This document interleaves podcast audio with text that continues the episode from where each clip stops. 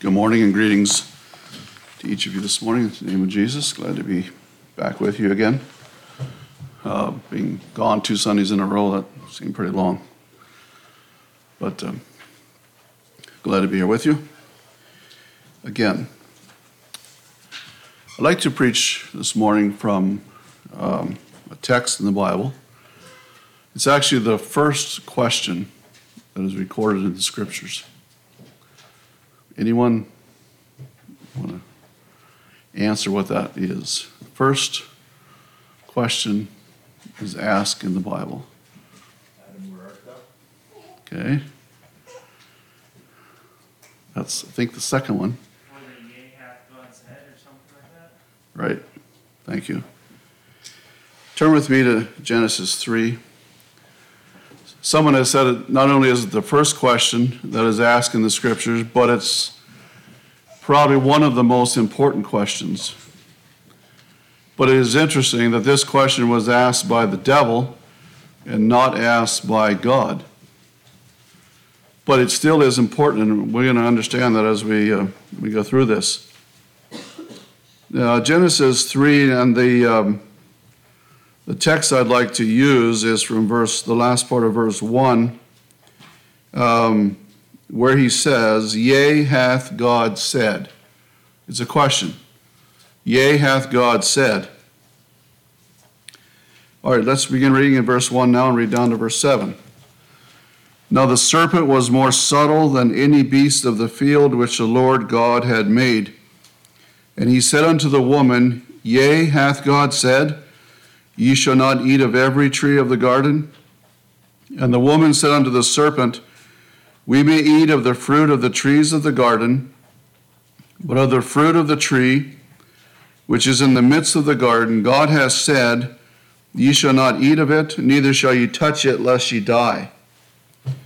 And the serpent said unto the woman, Ye shall not surely die. For God doth know that in the day ye eat thereof, then your eyes shall be opened, and ye shall be as gods, knowing good and evil. And when the woman saw that the tree was good for food, that it was pleasant to the eyes, and a tree to be desired to make one wise, she took of the fruit thereof and did eat, and gave also unto her husband with her, and he did eat. And the eyes of them both were opened, and they knew that they were naked and they sewed fig leaves together and made themselves aprons. It is interesting. You have three aspects of this temptation here.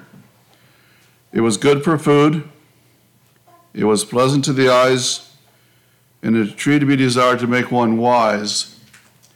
You could reference back to the three temptations of Jesus in the wilderness, and it ties right in with these three temptations here. They're parallel. You could go to 1 John where it says that we're not to love the world for all that is in the world the lust of the flesh, the lust of the eyes, and the pride of life. And so you have that span right across the entire um, history and time of the three temptations that are involved in the devil's uh, work upon man and in deception. Now, just for a few introductory thoughts. In the scriptures, many places, Jesus warns us against the deception of the last days. And I'm sure that none of us would deny this morning that we are living in the last days. And the evidence is mounting, the evidence is all around us.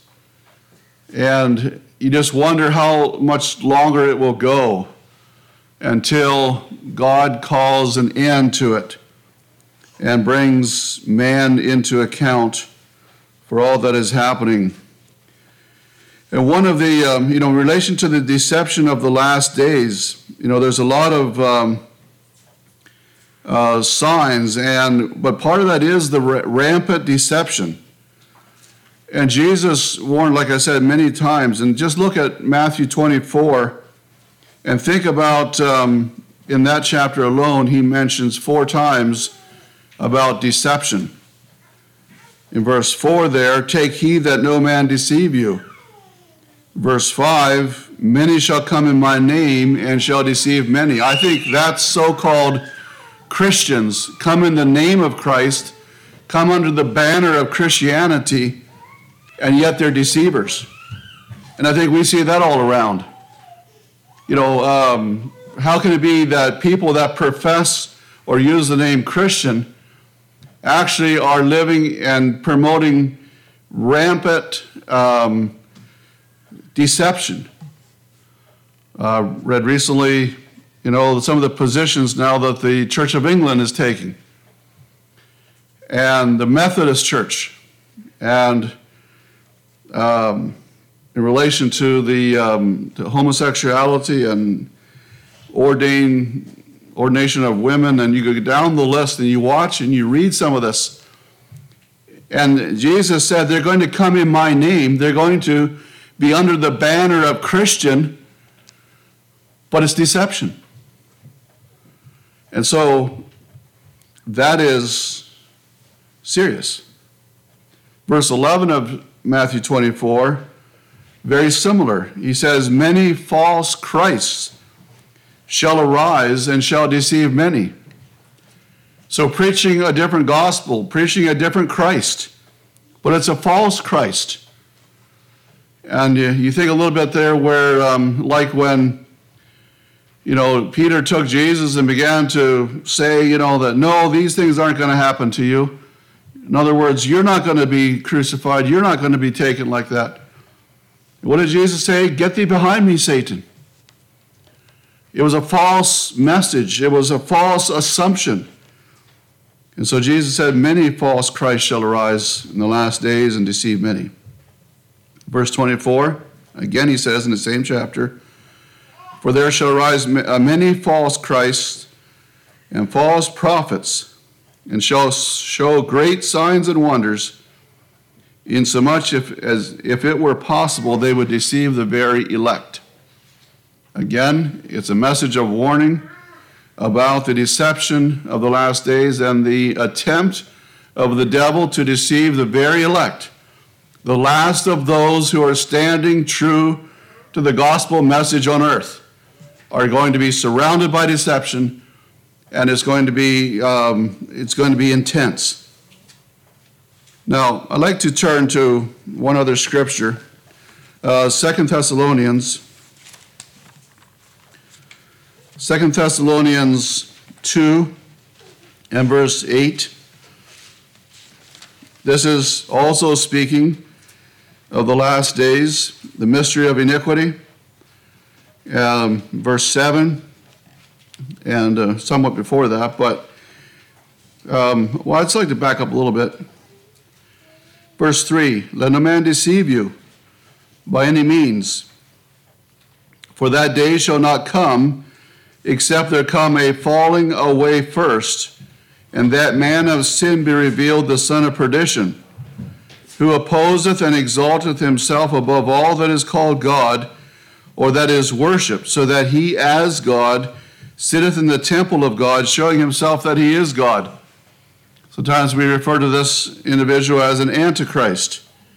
And notice that it's a religious person. This isn't, just, this isn't an atheist. This is someone who is pretending to fill the place of God, to sit in the temple of God and pretending to be God and to speak for God. That's what it's saying here. So that is interesting. It's actually a relig- religious person. It may even, like those other scriptures we looked at, be under the name of Christ, or you could say the name Christian. But it is Antichrist. Verse 5 Remember ye not that when I was yet with you, I told you these things? And now ye know what withholdeth that, that he might be revealed in his time. For the mystery of iniquity doth already work. Only he who now letteth will be let, in other words, held back, until he be taken out of the way. There's a resistance, there's a pushback, there's a holding back, verse 7. And then shall the wicked be revealed, whom the Lord shall consume with the spirit of his mouth, and shall destroy with the brightness of his coming, even him whose coming is after the working of Satan with all power and signs and lying wonders, and with all deceivableness of unrighteousness in them that perish. And why? Because they received not the love of the truth, that they might be saved. And for this cause God shall send them strong delusion, that they should believe a lie, that they all might be damned who believe not the truth, but had pleasure in unrighteousness. So there we, we notice what the scripture tells us what God is going to do with this mass deception that we see building up all around us on every hand. Now, another thing to think about here in verse 9 that there's going to be one of the characteristics, or some of the characteristics, is going to be that there's going to be a display of power and there's going to be signs and wonders, but they're going to be false. It's very important that we understand that there is spiritual power in this world, and it's not the power of God. Uh, maybe I've used this illustration before, I'm not sure. I remember years ago, a man I worked with having some health issues, and he went to a local uh, local doctor. Maybe we could call him a quack doctor. And he was um, had him stand under a certain light in his office there, and he was telling us back when he got back in the lunchroom at the mill there, and uh, he had him stand under this certain light, kind of a light, and he was um, checking. He had his made him hold his arms out with his eyes closed, standing under this light, and um, to decide what medicines he would need, he would put them the, the pills into his outstretched arms to see which one balance it from one arm to the other to see which arm was going up or down.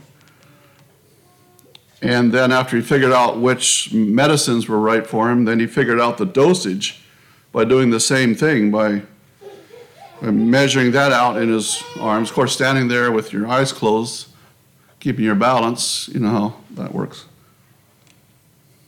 I'm not going to pass judgment on all that. I would never do it. But what I will say, and well, I, I, let me finish. He came back and he told, he said, you know, he said, it actually worked. He said, I couldn't even hardly keep my arms. He said, it just, he said, it worked. And he was a professing Christian man. And I told him later, I said, just remember, the devil has supernatural power too. And just because you say it worked does not mean it's right. And, and I just use that as illustration in relation to some of this.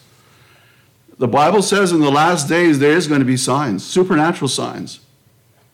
There's going to be wonders. There's going to be supernatural displays of power, but it's not going to be of God.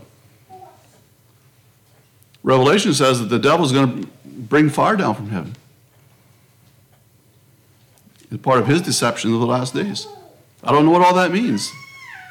But it does say that a lot of people are going to believe it say, well, oh, look, look at this. Remember, just because it is a demonstration of power doesn't mean it's God's power. The devil has a lot of power too. Ultimately, we know that God is supreme, but it's, it's the work of the devil. And that's why it says here, whose coming is after the working of Satan with all power and signs and lying wonders, with all deceivableness of unrighteousness in them that perish. Why? Because they receive not the love of the truth. We'll come back to this later, probably in the message, but I'm going to say it now. You know, it just means that we have to stay close to the scriptures, close to the truth. Brother Joe shared that in the devotional this morning. I appreciate that. You know, that into the scriptures. Like, that's what's going to be, will help us to understand this. And then in verse 11, for this cause God shall send them strong delusion. There's a point in which, in deception, where a person deliberately goes against the truth and goes into deception and allows himself to be deceived, there's a point of no return. There is a point of no return. He says that the unpardonable sin maybe comes into that category. But it says that God's going to send them strong delusion. that, you know, people that purposely deny the truth and go and continue in unrighteousness and follow the ways of sin and death, they know better, they were taught better, they do it anyway. There is a point, there is a line that is crossed where God will actually help them, further them in their delusion. How, how does that happen? You take, it happened with Pharaoh. You know, Pharaoh would, you know, he, he saw the signs and wonders that Moses did. And yes, you know, his, like I was saying about the devil having power, you remember those um, astrolog- astro- astrologers and magicians there in Pharaoh's court? You know, they threw their rod down, it became a snake too. So it's like Moses did this, and these, these men did the same thing. Except Moses' rod ate up theirs. So I guess that should have said something. But later, you know, those men couldn't do it. They could not repeat the plagues. Only, only the first couple they could. But uh, God hardened Pharaoh's heart by continually setting before him demonstrations of divine power and divine truth. And that is what hardened Pharaoh's heart. So Pharaoh hardened his own heart, in a sense, because every time truth was presented, you know, and he would say, Oh, no, take this plague away from me, you know, call on the Lord for me. And the Lord would remove it. And then he would go back on his word. He said, No, you're not going to leave. And so God sent another plague, and on and on it went. Those 10 plagues was a part of Pharaoh hardening his heart and turning against truth. And that is the way it is in relation to us, that delusion. God sending people strong delusion that they actually believe a lie. They will believe that it's true when it's a lie. Then it says that they should believe a lie. Now it's interesting, if you look in any of the um, original language, the um, of that verse, it actually would be translated believe the lie. Remember that. It's not just a lie, it's the lie. And that goes right back to what we read in Genesis 3 the lie that ye shall be as gods, knowing good and evil. Become as gods. Be your own master. Be able to do what you want to do and still and uh, somehow get away with it.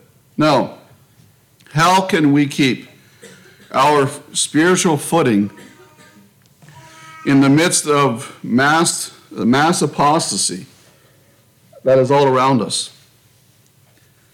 How are we going to find our way? How is our children, grandchildren, great grandchildren, how are they going to find their way in the midst of all of this?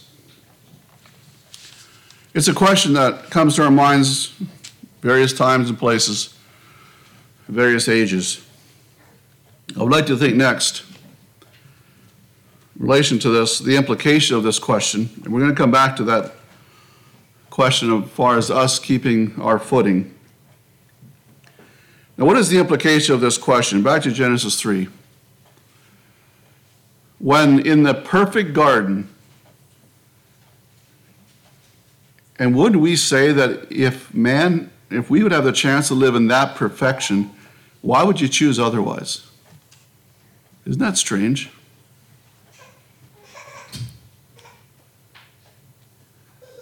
The serpent came and said, asked this question, Yea, hath God said? Yea, hath God said. Now, the implication of this question involves numerous things. Number one is it's the recognition of free will. The fact that the devil could instigate this question and cause the thoughts to turn in the mind of Eve, later in the mind of Adam, that somehow the fact is that they had a choice of whether they would believe God or not. That is implied in this question. Yea, hath God said. Before that, I'm not sure they even thought about it that there was any question to be raised about what God had said. In a perfect relationship, in a perfect situation, as good we would say as it can get. That it was not it was a non-issue until the devil came and, and in a sense he was saying, you know, you have the free will to actually question this and to think this through yourself. And that's what started this. Now the second thing that is a part of this question is that it, it insinuated doubt about the Word of God. It insinuated doubt. Yea, hath God said. In other words, but what did he really mean? What did he really say? And don't we hear that so many times today when people, you know, they'll say, Yes, I know the Bible says that, but what does God really mean? Or they'll say, Well, yes, I know it says it, but, you know, I don't really think that God means this. He, he probably means this over here. And they, and they start interpreting, they start messing around with the meaning of what God has said. And that's what the devil was doing here. He was insinuating doubt about the Word of God. Furthermore, he misrepresented what God had actually said.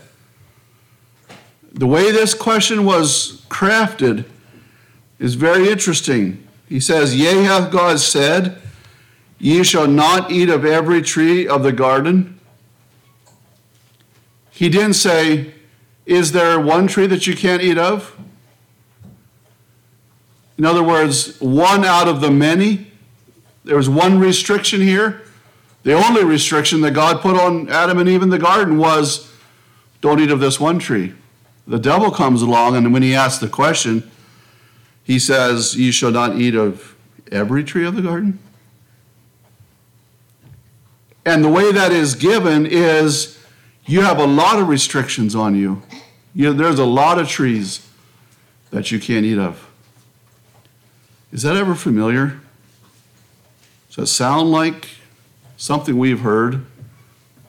All restrictions, all these restrictions that God puts on us, all these things we can't do, and people lauding their freedom to do all kinds of things that at one time they thought they were forbidden to do. So the devil misrepresents what God actually said. God says, You may eat of all the trees but one. The devil comes back and says, Did he say, you know, that uh, you shall not eat of every tree of the garden? Another interesting thing here, and I'm not sure I understand this, but Eve said of the tree, the one tree they were not to eat of, she said we are not even to touch it. And I'm not sure. The Bible doesn't record if that was part of what God said or not. I'm not sure if that was taking it a step further. I don't understand that. But other but she did understand they were not to eat of it. Now, what happened next? Well, next when she answered this, and then the devil his next insinu- he next insinuated um, no, I should say this. He, he flatly contradicted the consequence that God clearly had stated. I know it's a misrepresentation, but he says in verse 4, Ye shall not surely die. That was a half truth, right? In other words, you're not going to drop over dead. God had said, In the day you eat thereof, you shall surely die. What God was saying, there's a spiritual death involved, there's and ultimately physical death too, alienation from God. But so the Bible, or the, so the devil took this, this in a sense, this this point or this truth, and twisted it, and it was like we could say a half truth, even though there is no such thing as a half truth. A half truth is a lie. There's a misrepresentation of a truth is a lie. And the devil is a master at this. He tried it on Jesus there in Matthew 4, in the temptations there in the wilderness. You know, he says, Well, um, cast yourself down from the pinnacle of the temple. Bible says his angels, you know, are there to protect you and to bear you up, lest you dash your foot against a stone. Was that a, a verse from the Bible? Yes. Was that the, what that verse means? No. So he quoted Scripture, he used Scripture, misrepresented it, and formed a temptation out of it to try to deceive Jesus. That, and, and that's why, you know, the, um, in Corinthians, Paul calls him an angel of light. He comes as an angel of light, sounding like truth, sounding like the um, quoting the scriptures, and all of that. And yet it's in the wrong context, it's misrepresented, and uh, many times people misunderstand it. But really, here, he flatly contradicted the consequence that God had clearly stated. And we see that today. When, you know, when, when someone makes a decision that we know is against truth, you know, and nothing really happens, you say, well, see, nothing happened. Adam and Eve didn't fall over dead, but they spiritually died. Their relationship with God was cut off. And ultimately, physical death came into the world. And so sometimes the consequence is delayed. Sometimes the consequence is not, not immediate. That's why the, the um, proverb writer says, because um, sentence against evil is not executed speedily, therefore the sons, the hearts of the sons of men are fully set in them to do evil.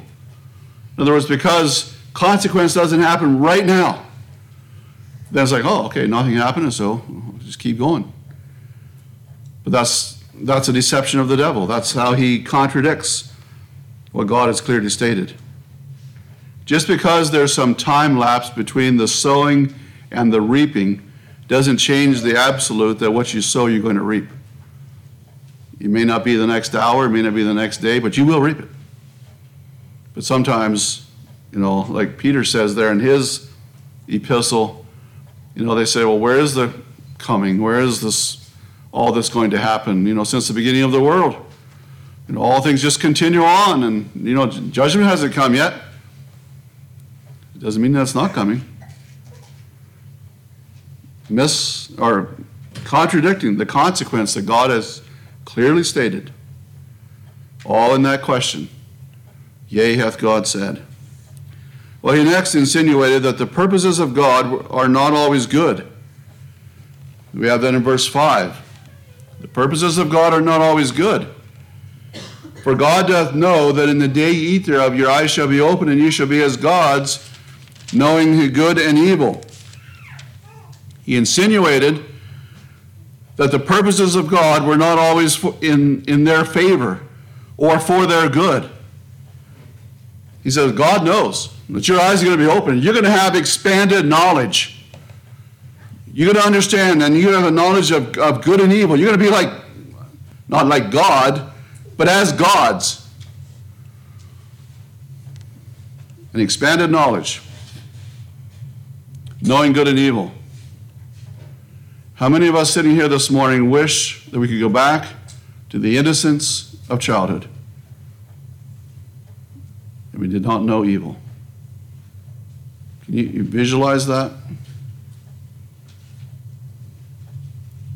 Was the knowledge of evil an asset to Adam and Eve?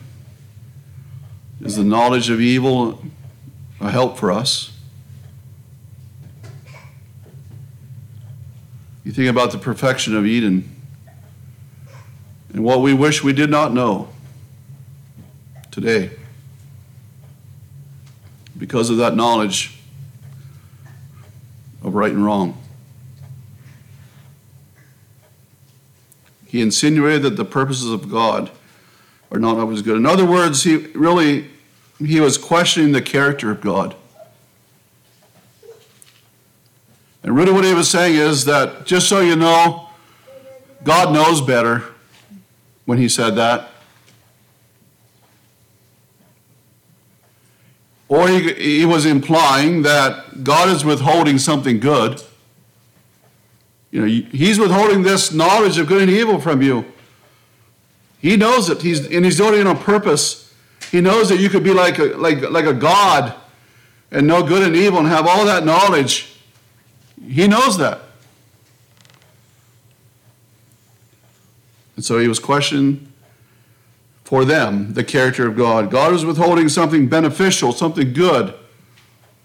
And it caused them to doubt the goodness of God. And isn't that a test, a trial for us ever since? Even in our own fallen nature, at times, it can be that we could be tempted to question the goodness of God. I admit, I don't seriously struggle with this, but I admit that I do sometimes. Maybe not the goodness of God so much as the sovereignty of God. Just some of the things eh, that happen in war, the massacre of a Jewish village, and especially the innocent children. That's probably where I struggle with it. God is good, God is sovereign, God knows what He's allowing, but you wonder why. You just have to believe that God has His eternal purposes, He sees the big picture. And God is not to blame for the crimes of others, that is the devil that instigated that. But you, you understand what I'm saying? You know, to you know, sometimes our own struggles to understand, like, why God did this happen or why did you allow this? And we have to be very, very careful in those times because it can be that little question that is whispered in our ears Yea, hath God said? The psalmist struggled with that. You know, where those were around him, you know, were looking at him and saying, you know, you know, where is your God? You know, this is happening. You know, where is your God?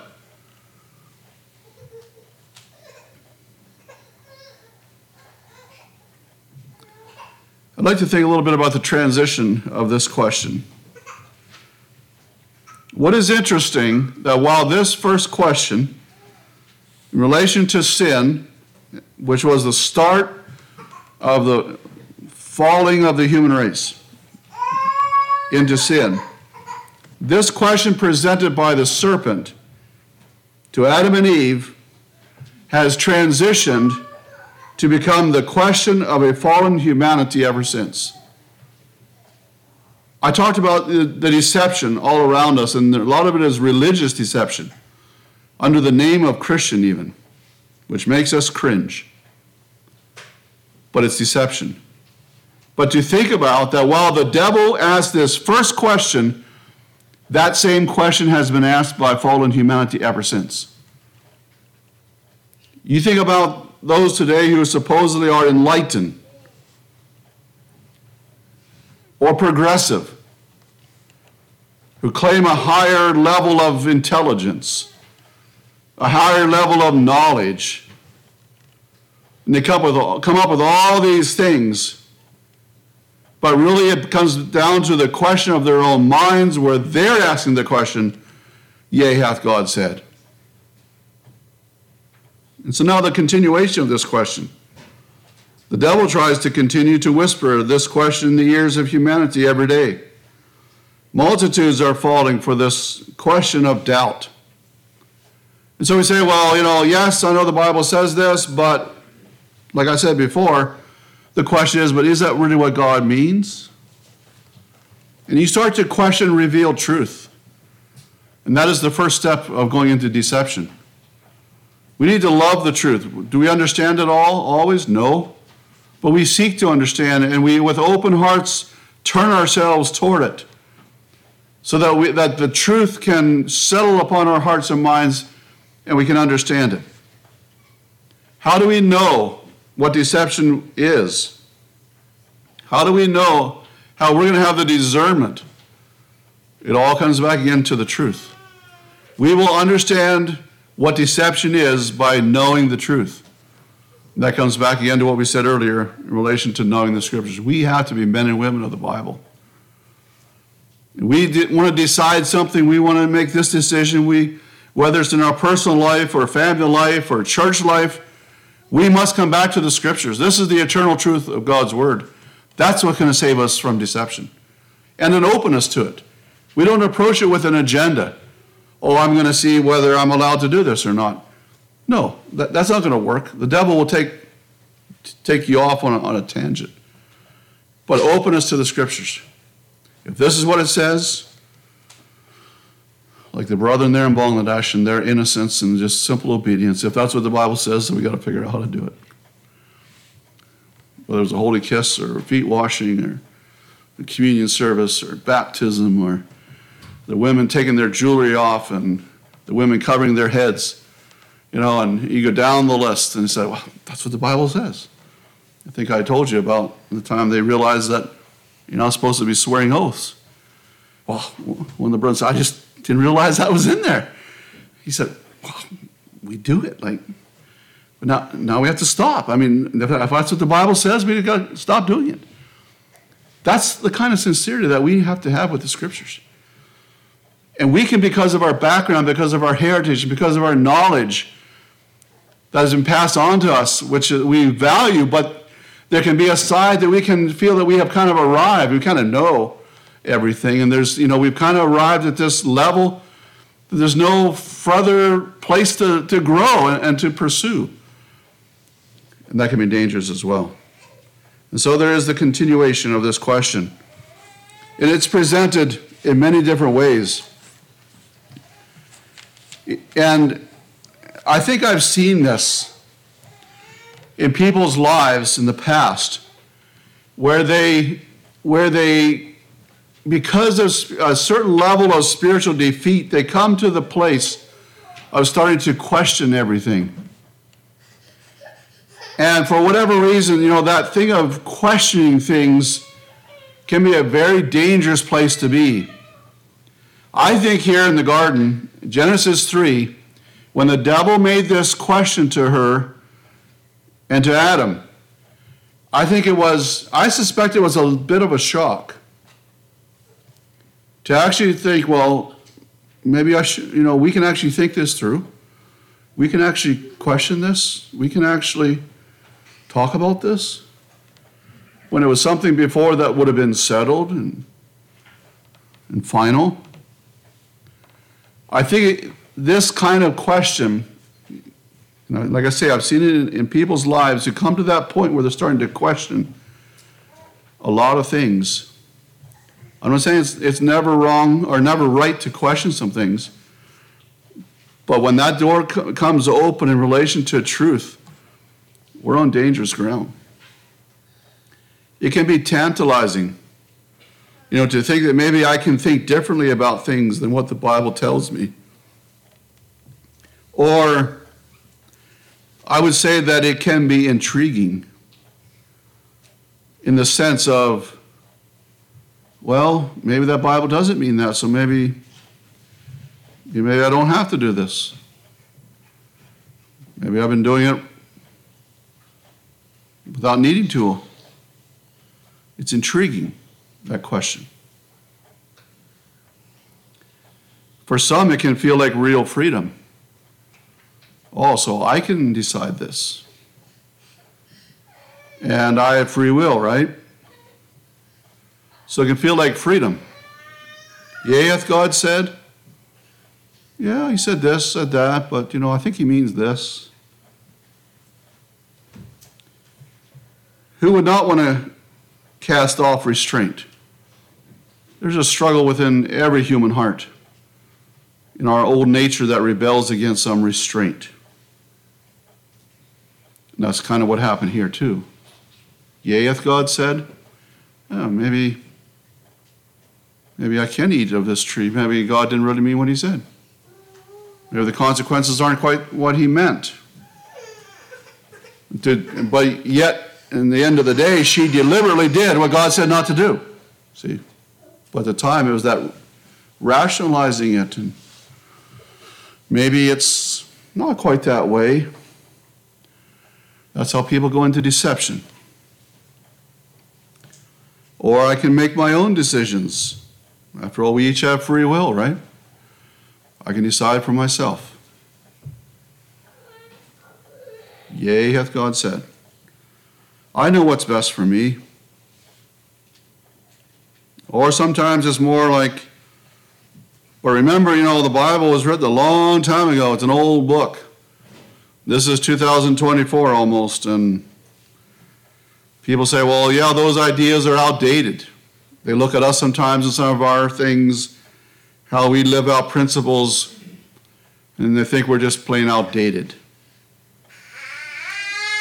You know, times have changed. Out with the old and in with the new. Or the mentality of who has the authority to tell me what to do. It all goes back to this question Yea, hath God said. Now, in response to this question today, many are choosing to go against revealed truth. Brothers and sisters, whenever we in any way make a decision to deliberately go against revealed truth, we are on the path to deception. This is done, as I said before. And Jesus said in many places in the scriptures that it's going to be done in my name. In other words, under the name of Christian. So, there's a lot of people that would say, well, yes, it seems like, you know, Genesis 1 and 2 say that, you know, the story of creation is, you know, in six days. But maybe there's a long creation. Maybe he just means like long days, a couple thousand years each. Or, of course, accept the whole thing, the whole package of evolution. Who was there to tell us what happened at creation? God was. And so he knows what happened. Again, we could ask the question, yea, hath God said. Yea, hath God said that a man is a man and a woman is a woman. Where society and even many Christians are getting very confused on this. But again, the question is, yea, hath God said? Yes, God said, I made them male and females. What about the marriage? The marriage is a sacred relationship between a man and a woman for life. What about that? Absolute in Scripture. And yet there's a whole push to redefine the whole meaning of marriage and, and all of that. Yea, hath God said? Or that that sexual relationships outside of marriage, you know, is not the sin of fornication and, and adultery. But yea, hath God said that life is sacred and begins at conception. And yet some are condoning abortion. Again, what has God said?